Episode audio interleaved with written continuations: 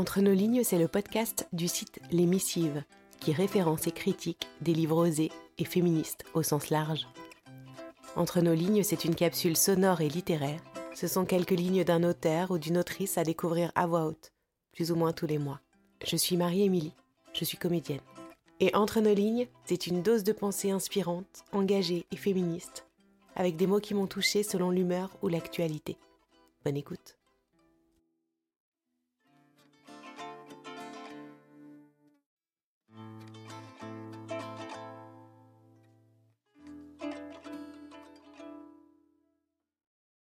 Nous sommes toutes là.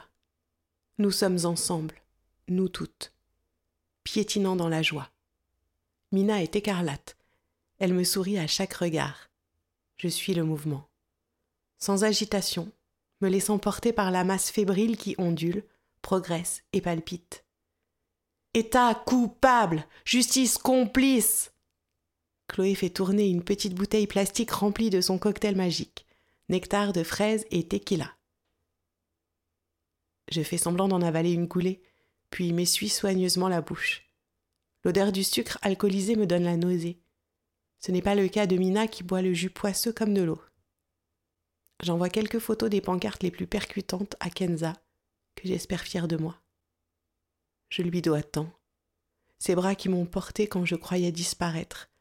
Les livres qu'elle m'a fait découvrir et qui ont tout changé. Ce combat que nous partageons désormais sans lequel je ne ferais que semblant de vivre, elle défile avec ses copines lesbiennes dans un fragment non mixte du cortège.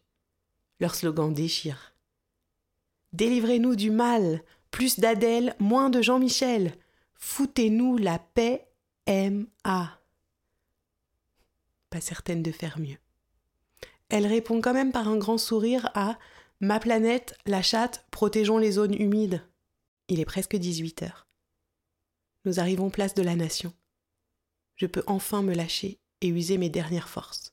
Je hurle ma joie qui rejoint l'immense clameur. Je noie dans ce bonheur la fatigue de la marche. Mes jambes pourtant se dérobent sous moi, je glisserais au sol si je n'étais pas enserrée de toutes parts. Je ne regrette pas d'avoir repoussé le moment de manger ma pomme. Je n'en ai pas besoin. Je suis si fermement soutenue. Nourrie de notre sororité, je me sens comblée, rassasiée à jamais.